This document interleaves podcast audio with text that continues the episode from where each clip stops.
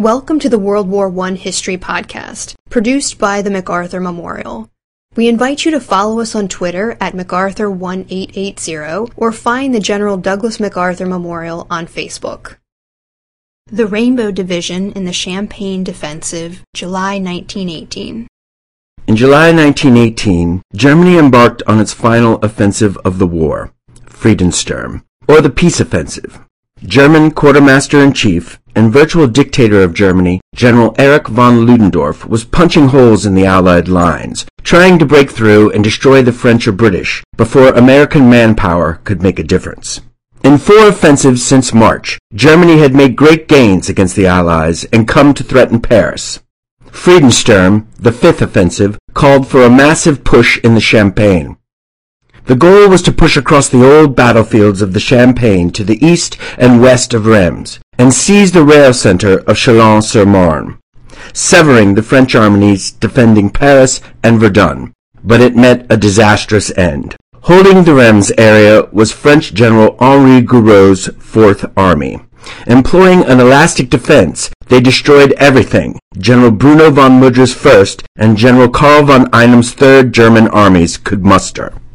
To Gouraud, the Lion of Africa, it was his crowning achievement. Most of his career had been in service as a French colonial officer, and as a younger man, he was even shot and wounded by an arrow.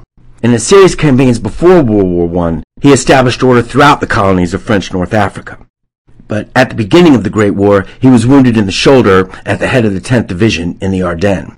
In 1915, he was chosen to lead the French contingent in the Dardanelles campaign, and there he was blown up, lost an arm, and was forever maimed in his legs.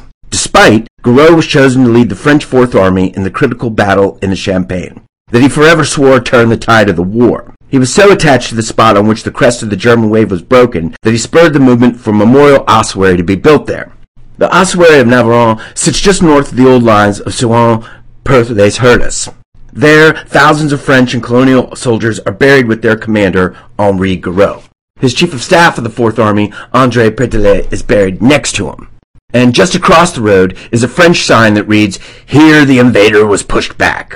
It was the scene of the fiercest fighting of the Battle of the Champagne, where Gouraud believed the tide of the war was shifted and where he wanted to be buried. The position where the marker is was held by the 167th Alabama Infantry of the United States 42nd Infantry Division, the Rainbow Division. The top of the ossuary of Navarin has a sculpted French soldier with the features of Gouraud, and he stands entwined with an American and another Frenchman. Evidently, the experience with the Rainbow Division in the Champagne made a lasting impression on the great General Gouraud. At the beginning of the summer of 1918, the German offensives, begun in March, were still hammering away at various points on the Western Front. Their fourth offensive, Montdidier-Noyon of June 1918, attempted to straighten the German line between the two salients created in the first three offensives. It was crushed. Nevertheless, the French fully expected the Germans would push again, and they needed American troops. Major General William Menoher's 42nd Division was in the Lorraine, south of Verdun, where they had been holding the Baccarat sector by themselves since April. In 82 days, they suffered over 2,014 casualties, undergoing intense bombardment, especially toward the end of their stay in Lorraine. They were one of the better trained divisions that American Expeditionary Force Commander General John J. Pershing had at his disposal to give to the French. Orders were issued, and the Rainbow was pulled out of the line and sent northwest. Few in the division had any idea where they were going, and the rumors ran thick. Mainly, they were glad to be out of the trenches. When they left, French 6th Army Corps Commander General Georges Pierre Duport praised the Rainbow and Menoher and its staff so brilliantly directed by his Chief of Staff, Douglas MacArthur. The men moved through the town of Baccarat between the 18th and 23rd of June as the 77th Infantry Division filled their place in the line. The 77th was a National Guard unit from New York, with many men from New York City, like the Rainbow's 165th Infantry. When they passed each other in the night, the jawing began back and forth. We're going in to finish what you couldn't. Only to be followed by, oh, you'll all be prisoners by tomorrow. Or, don't let the Boche get you. Some men were yelling out street names or people they knew as fellow New Yorkers, hopefully finding each other in the morass of moving men. It was the same thing that went on between all divisions. The Rainbow Men and the Marines really went at it whenever they crossed paths. The Marines would say, What's the brightest color in the rainbow? Yellow! Yeah, well, you all go home and you can tell everyone you saw some real soldiers, a rainbow man would reply. Men from the infantry, artillery, engineers, signal units, machine gun units, trench mortar batteries, police units, and headquarters troops marched to the rail centers at Charmey, Collioure, and Thaon-les-Vosges. The truck and wagon trains began the four-day, 230-kilometer journey to the region around Chalon-sur-Marne. The stories, characters, and adventures those men remembered or couldn't remember during the journey have filled volumes. In some towns, the people had never seen Americans before and went out of their way welcoming all those boys so far from home. On June 21st, Douglas MacArthur had his now legendary encounter with General Pershing. MacArthur was overseeing the loading of rainbow units on the trains at Charmey. He and his staff planned the entire movement of the division from Baccarat to the Champagne, all of which went off without a hitch. Pershing showed up unannounced and got a close-up view of the filthy rainbow men, fresh out of the trenches. MacArthur received a ton thrashing like he probably never had before or ever would again, in front of everyone. Pershing said the Rainbow was the worst division in the AEF and it was all its chief of staff's fault, Douglas MacArthur. Furthermore, before he left, Pershing said he held MacArthur personally responsible for restoring order and discipline. MacArthur was shattered. Major Walter Wolfe said the chief of staff walked into town and sat for a while thinking what could have possibly caused that. It seems that more than anything else, MacArthur wanted Pershing's blessings for the things he was doing. He always told the story about how Pershing once told him, we first captains have to stick together, regarding their shared history of holding the position at West Point. Pershing, however, seemed to be annoyed by MacArthur. He wrote on his efficiency report, This officer has a high belief in his own abilities. MacArthur was beginning to wonder if the staff at AEF headquarters had it in for him. He didn't have to wonder too long. Five days later, MacArthur found out he was on the list for promotion to Brigadier General. It now seems apparent that it was Secretary of War Newton Baker and United States Army Chief of Staff General Peyton March that put MacArthur on the promotion list for brigadier general. Pershing had submitted his own request for promotion, but MacArthur was pushed by these two men. Controversy arises because March was an arch enemy of Pershing and served closely with Lieutenant General Arthur MacArthur in the Philippines. The late general's wife, Mary Hardy MacArthur, was writing letters to Pershing encouraging him to promote her son. There is no reason to believe she wasn't using her influence on the Chief of Staff and her locale of Washington, D.C. Despite any perceived favoritism, MacArthur was performing admirably in the field and amassing an incredible record. No one had anything negative to say about his promotion to Brigadier General at the youthful age of 38. MacArthur wrote to the Commander-in-Chief on the day he was officially promoted. The letter is effusive in its thanks to and then praise for Pershing. Like he had written to Leonard Wood years before, MacArthur made the wish that someday Pershing would be carried to higher office, meaning the White House. After the four days allotted for the journey to the Marne Valley, and another four days for relaxation, the Rainbow Division congregated again in the French countryside near Camp de Chalon, just northeast of Chalon-sur-Marne. Again, the Rainbow Division was logging a lot of miles, marching from one area to another. En route to Camp de Chalon one evening, dispatch motorcycle rider Albert Ettinger was surprised to find MacArthur at the head of a column of men marching to the assigned destination. Ettinger said that after talking to many other dispatch riders, they all said that was where you usually found the Chief of Staff when the division was en route somewhere. Attached to the French Fifth Corps at Camp de Chalon, the Rainbow began training for a river crossing and an assault on Hill 250 across the Marne.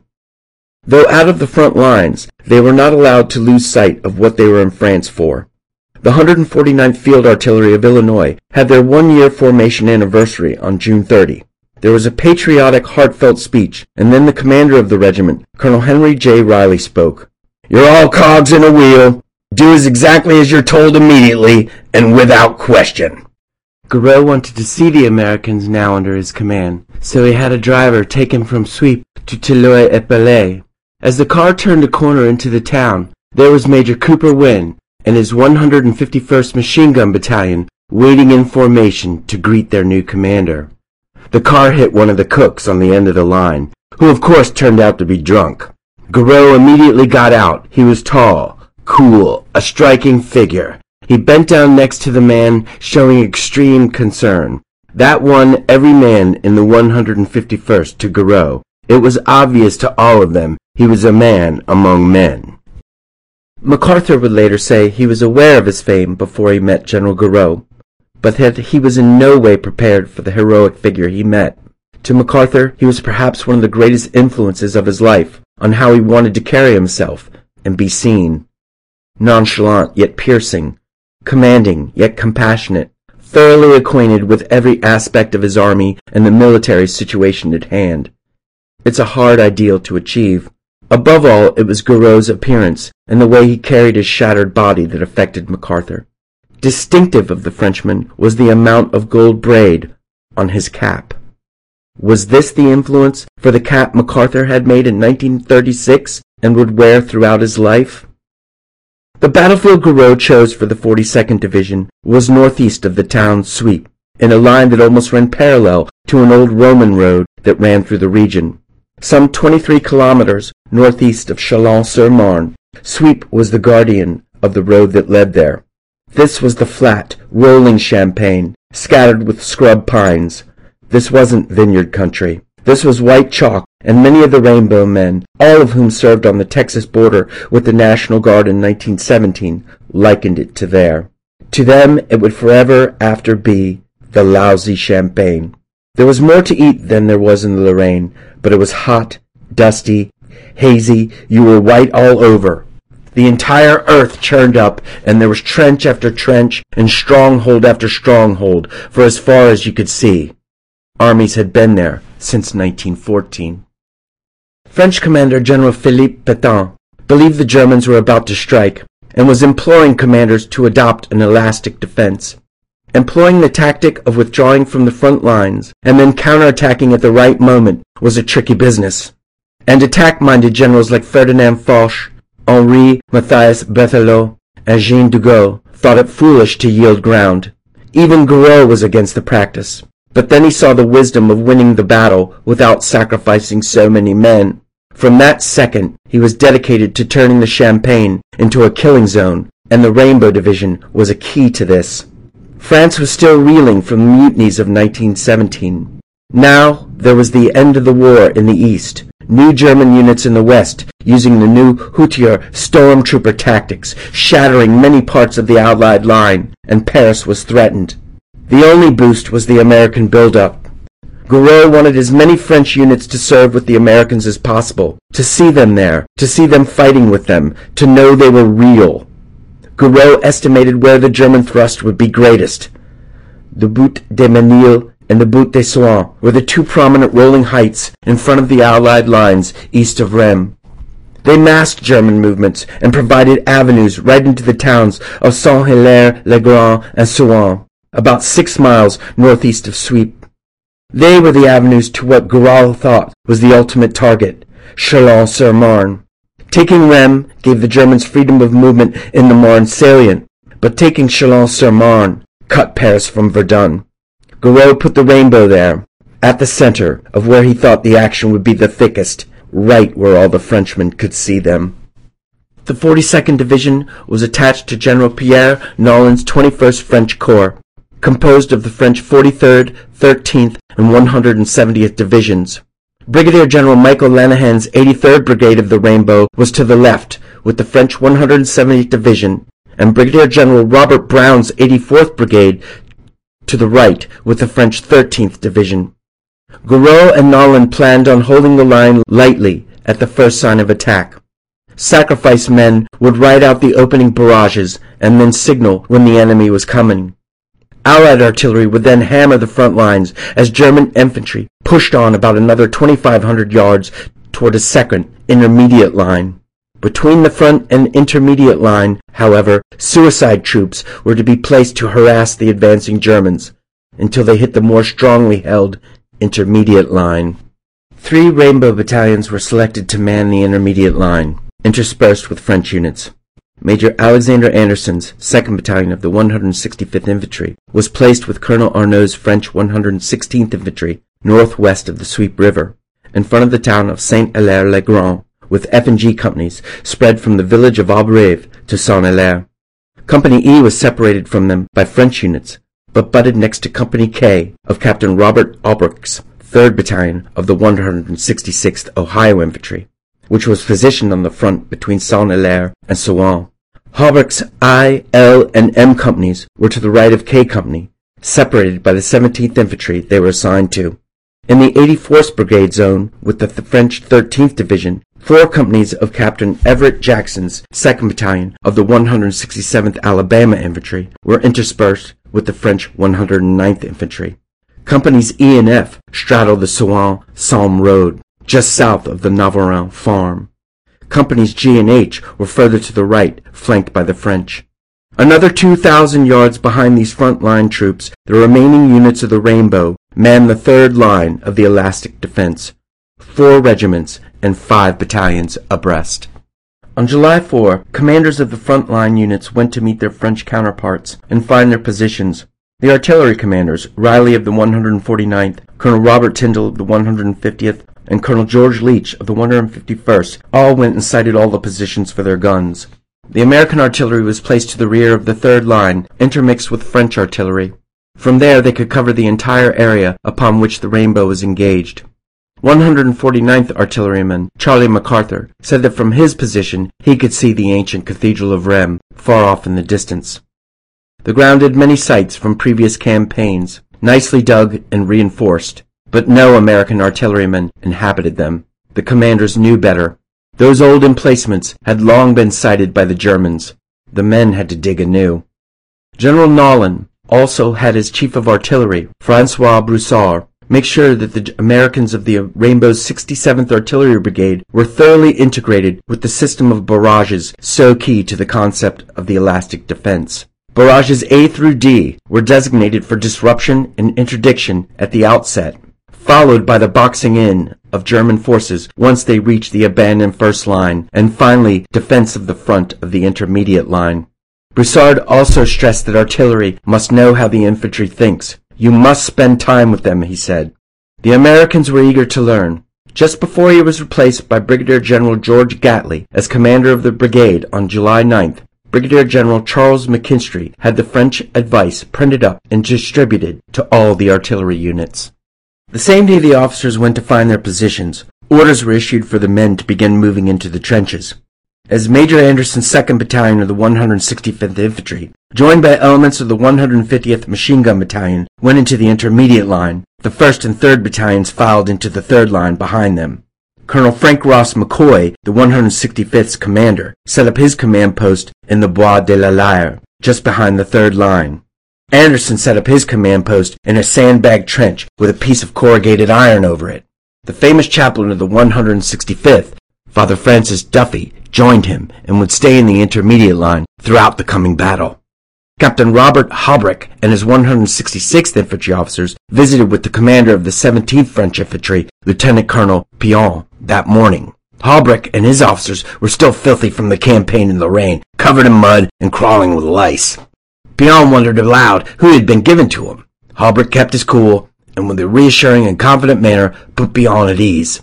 The Ohio were there to fight, his men found their places amongst the 17th Infantry and began improving their positions.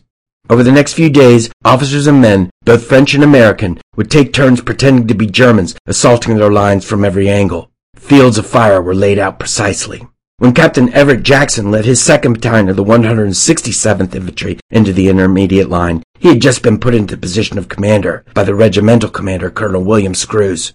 Screws thought Jackson showed promise, but he also insisted the unit be paired with the French 109th Infantry, whose commander was a veteran soldier. The Regiment Machine Gun Company was split up, two of its platoons supporting Companies E and F straddling the sweep Somme Road, and another further to the right with Companies G and H. F Company's Lieutenant Dan Campbell thought in an advantageous position, with deep trenches, good firing step, communication trenches, and wire out to the front. Now that the Rainbow troops were in the lines, there were two rules. Prepare your position and keep out of sight.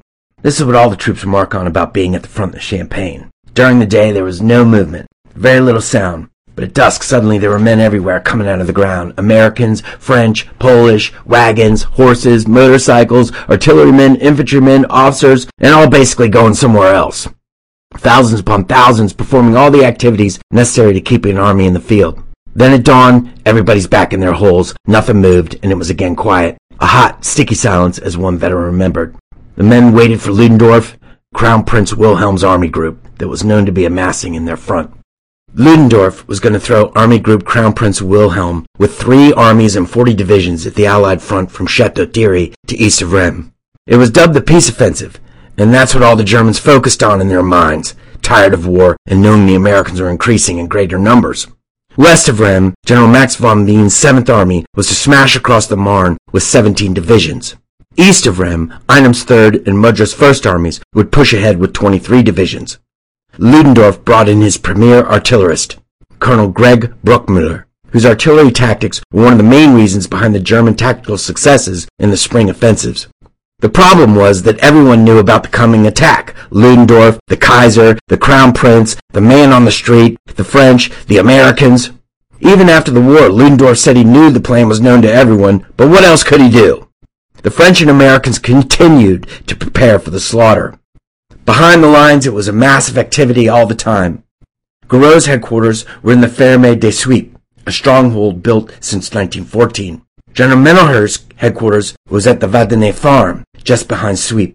Lenihan's 83rd Brigade headquarters was at the Suippes farm, and Brown's 84th headquarters was just north of Suippes. All were in close vicinity of each other. Eight kilometers south of Suippes is Bussy-le-Château, and there Base Hospital Number 2 set up shop with the Rainbow Sanitary Train. The 165th District of Columbia and 167th Oregon Hospital units specialized in scabies and gas cases and got set up under a Dr. Major Wilbur S. Conkling's command. The hospital had surgical wards and over 1,200 beds. In just a case of a major breakthrough, the 166th Nebraska and 160th Colorado hospitals set up south of Chalon at Écurie-Secours, with facility mimicking base hospital number two's operations, basically. All would see their share of casualties. On July 7th, Gouraud issued his now famous dispatch to the men of the Fourth Army. We may be attacked at any moment. You all know that a defensive battle was never engaged under more favorable conditions. We are awake and on our guard. We are powerfully reinforced with infantry and artillery. You will fight on a terrain that you have transformed by our work and your perseverance into a redoubtable fortress. This invincible fortress and all its passages are well guarded. The bombardment will be terrible. You will stand it without weakness. The assault will be fierce in a cloud of smoke, dust, and gas. But your positions and your armament are formidable. In your breast beat the brave and strong hearts of free men. None shall look to the rear. None shall yield a step. Each shall have but one thought, to kill, to kill a plenty, until they have had their fill. There, your general says to you, you will break this assault, and it will be a happy day. Gouraud's words meant something to every man that left a record of it. They were going to win or die there, so be it. At high points of the battle that came, men repeated the general's phrases to each other, and not in jest. Gouraud was right and truthful in every word he said. It was understood to all. This was it. The French artillery believed it was that night. They launched 4,000 gas shells into the German lines. No attack came, but by July 11th, High Command was predicting July 14th. Expectations ran at a fever pitch, and then July 14th came. Bastille Day, the premier French holiday. Behind the lines, French and Americans engaged in sports competitions. In the front lines, the Alabama boys, true to their reputation as wild men, had taken the red paint off the ammunition boxes that had blistered in the sun. They then painted themselves like Indians. Other than that, quiet was maintained. The German lines, however, were alive with activity. Major General Menoher noticed it himself two days earlier. It was as if concealment was no longer of concern. Gouraud believed that this was the day. That afternoon he had the staffs of his command gather at his command post at the Ferme des Suippes, where they drank a toast to what lay ahead. Then it broke up, and all of them went to their posts.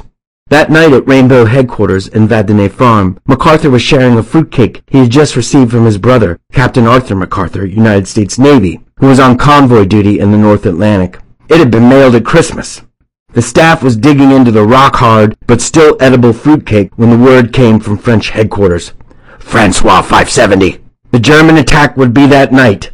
The fruitcake was forgotten. The division units were alerted. Then, in the dark, division headquarters moved out and forward to its battle command post in a shell-proof cavern of several large rooms excavated in chalk. At 10 p.m., Leslie Langille and his 149th artillery mates were in their pup tents next to a wooded area by the sweet Saint-Hilaire road. They heard firing off to their left. A half hour later, they heard it to their right. They didn't know it, but raids were in the offing. Gouraud had to know what was going on. He sent out two parties, and one came back with an Alsatian prisoner, who was done with the war. He told them everything. The Germans were massing for attack. Bombardment would begin at 12 a.m. Infantry units would push forward at 4 a.m. Michael Lenihan was at his headquarters at Sweet Farm when he got a phone call from MacArthur. His voice said, Liberty. Lenihan answered, Liberty Bond. Then MacArthur gave the code that meant the Germans were mounting the attack. All men to their posts. Francois 570.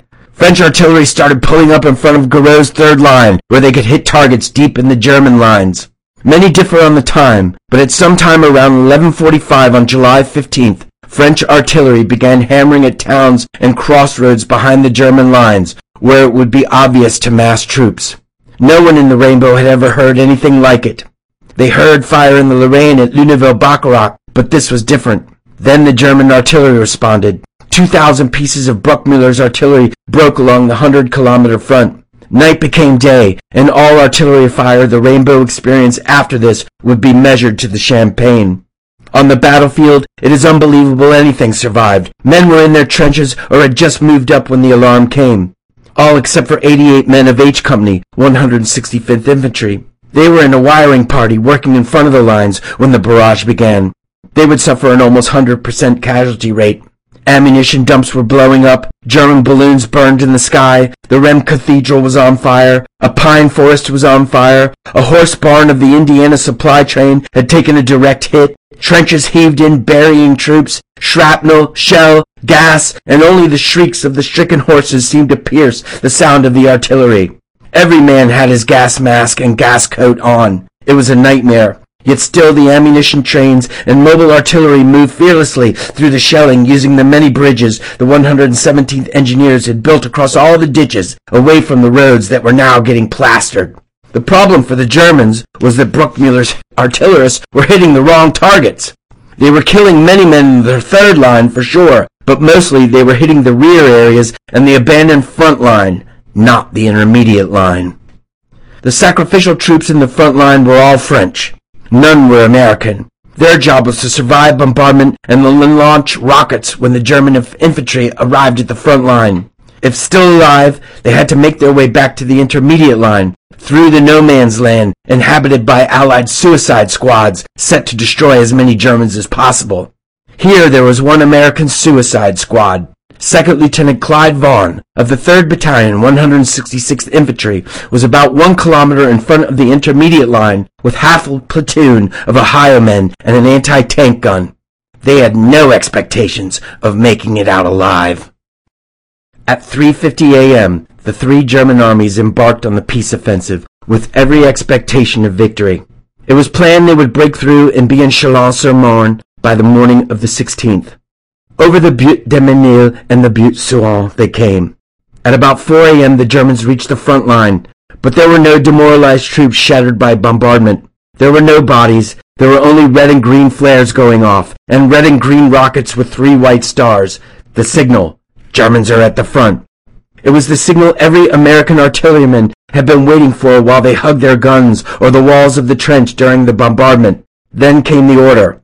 Cannoneers to your guns! Fire! The guns of the 149th, 150th, 151st Artillery opened on their designated targets plotted up to a week earlier. They fired until their barrels were red hot and had to be swabbed with water after every round, causing havoc in the German attackers. The flares set off another set of American artillery, the 117th Trench Mortar Battery. Captain Robert Gill's men were placed at the right of the line with the French 13th Division and far ahead of the 2nd Battalion of the 167th G and H companies. At the first shelling, they left their pup tents next to a wood and ran to their guns buried in deep trenches. At the sight of the flares, they began firing at their designated targets on the front lines, raking back and forth and killing hundreds of Germans, now tired and organizing for a push forward. Gill's men fired for six hours straight, disrupting the attacks that now came at the Alabamians and French 109th Infantry. They fought until most of their pieces were destroyed, and then moved to the rear, having knocked out four tanks and hundreds of Germans.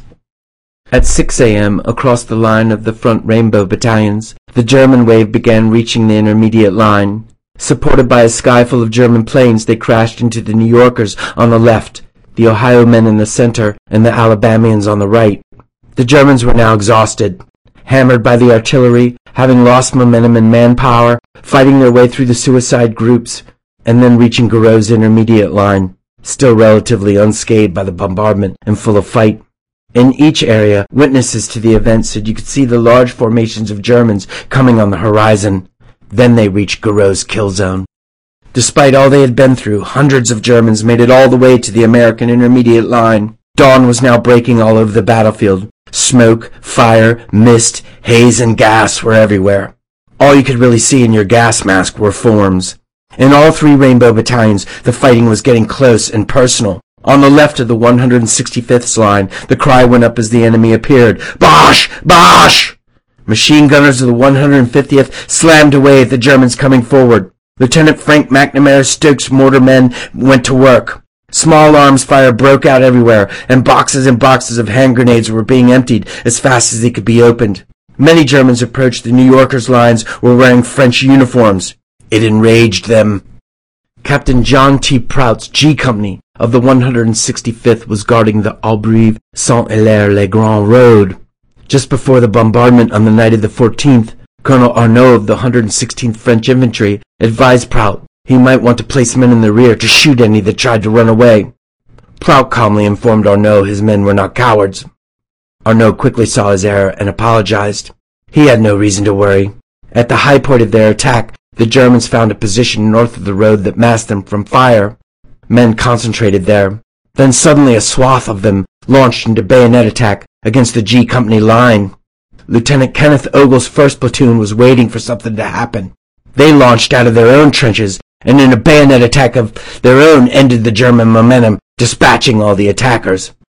As all along the rainbow line, the German dead were everywhere.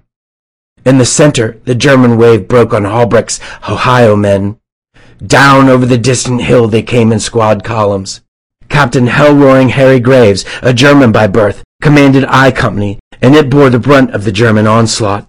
As in the New York section, determined Germans made it right to the front of the trenches. At one point, Lieutenant Walter Christensen of the 2nd Platoon mounted the parapet and was throwing grenade after grenade into the attacking Germans. Wounded twice, he was later awarded the Distinguished Service Cross. The trenches the Ohio were in were the old second line of trenches. Old communication trenches still fed out of them and forward. Corporal Umbra of the 3rd Platoon was guarding one of the openings with an automatic rifle. Many Germans came up the natural channel into the trench, and Umbra laid them all low, perfectly hidden and spitting death.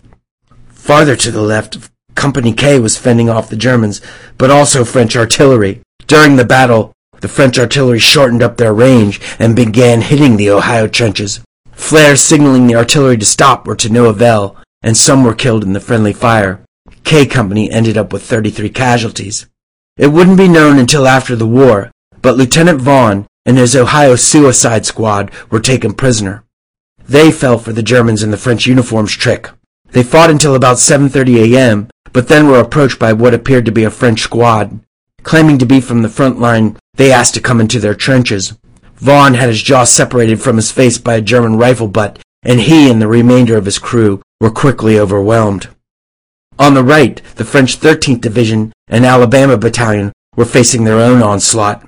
Seven times the Germans came at the Alabama front, and seven times they were repulsed. Lieutenant Colonel Walter Baer was in a tree, spotting. He said the Germans didn't know what hit them, he saw an artillery crew with horses pull up just in front of the intermediate line as if they were on parade and expecting to just walk through the lines. As soon as they appeared, Baer said they were obliterated by Allied artillery. The Alabama lines were the only spot on the line that day where the Germans captured a trench and gained control for a brief period. The German penetration did not last long. Alabamians and the French in the second trenches of the intermediate line went over the top with an Indian war whoop and put the invaders to the test. Bowie knives flashed, bayonets were driven home, and stick grenades and pineapples were flying fast. It was over quickly. The Alabamians took 25 prisoners, seized multiple machine guns, and killed or drove off the rest. The trench was theirs again. A few months later, they would be accused of all sorts of atrocities in the Champagne. Captain Jackson's men were all exonerated, of course, but there was no mistaking. The men from Alabama were then there to end the war. The 167th's reputation as the Tigers would be proven time and again throughout the war. The German attacks ended around 11 a.m. on July 15th. On the left, the French 170th Division was reinforced with the 3rd Battalion, 165th Infantry that afternoon, and two companies of the 168th Iowa, so far not engaged in frontline combat, joined the 13th Division on the right. The elastic defense worked as it was meant to, and thousands of Germans were dead from the intermediate line north, deep into the enemy lines. Artillery destroyed them, but their desire to make this the peace offensive and finally end the war drove them to Gouraud's stone wall. As Lieutenant Colonel Baer said later, the attack was a complete failure. No more attacks came on July 15th. German airplanes dominated the skies, artillery still plowed up the landscape, but except for a determined thrust by the German 12th Corps against the 2nd and 3rd Battalions of the 165th Infantry on the morning of July 16th, the fighting in the Rainbow area ceased. General Ludendorff said the offensive east of Rheims was terminated that same day. Though the German Seventh Army achieved early success against the French Fifth Army south of the Marne, mainly because Berthelot didn't employ elastic defense, it could not be sustained. The peace offensive ended, and Supreme Allied Commander Ferdinand Foch's counterattack began immediately against the western edge of the German salient. The Germans were on the defensive for the rest of the war. The Rainbow took stock of their situation. In the aftermath, it was realized that the 2nd Bavarian, 4th Prussian Guard Cavalry, and the 1st Division had hit the 83rd Brigade.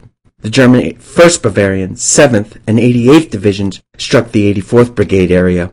There were 1,567 Rainbow dead and wounded. Only Lieutenant Vaughan's men had been taken prisoner. It was a stark price for the Rainbow, as they had 2,014 total casualties after three months in Lorraine. That number had almost been equaled in a 24-hour period. The intermediate line supplied and prepared for the next attack that never came.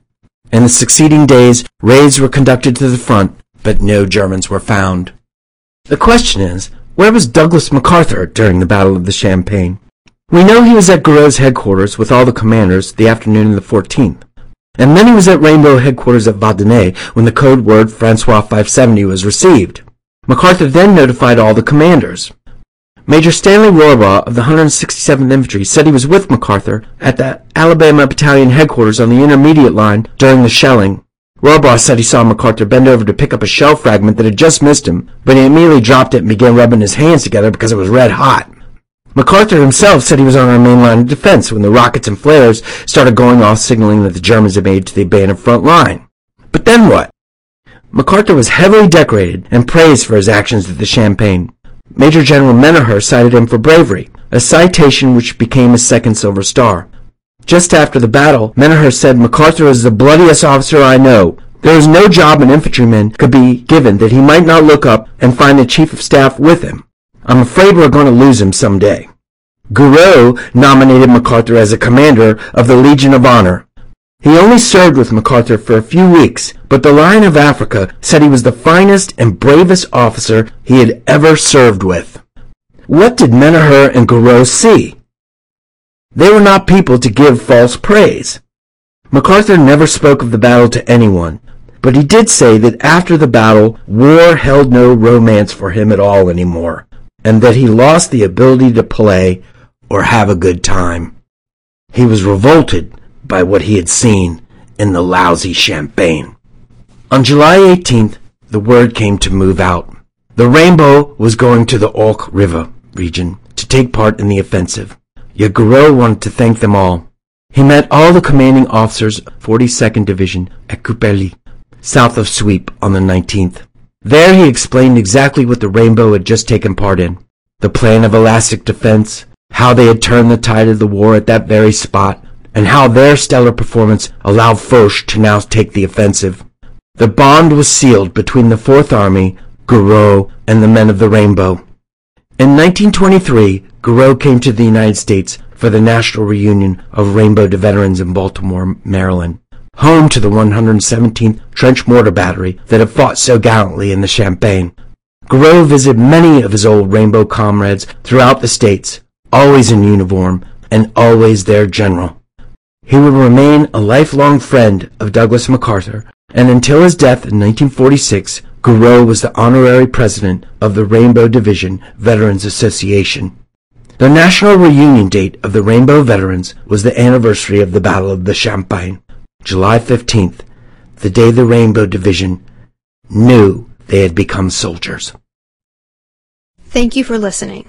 If you have any questions, suggestions, or comments, please contact Amanda Williams at amanda.williams at norfolk.gov.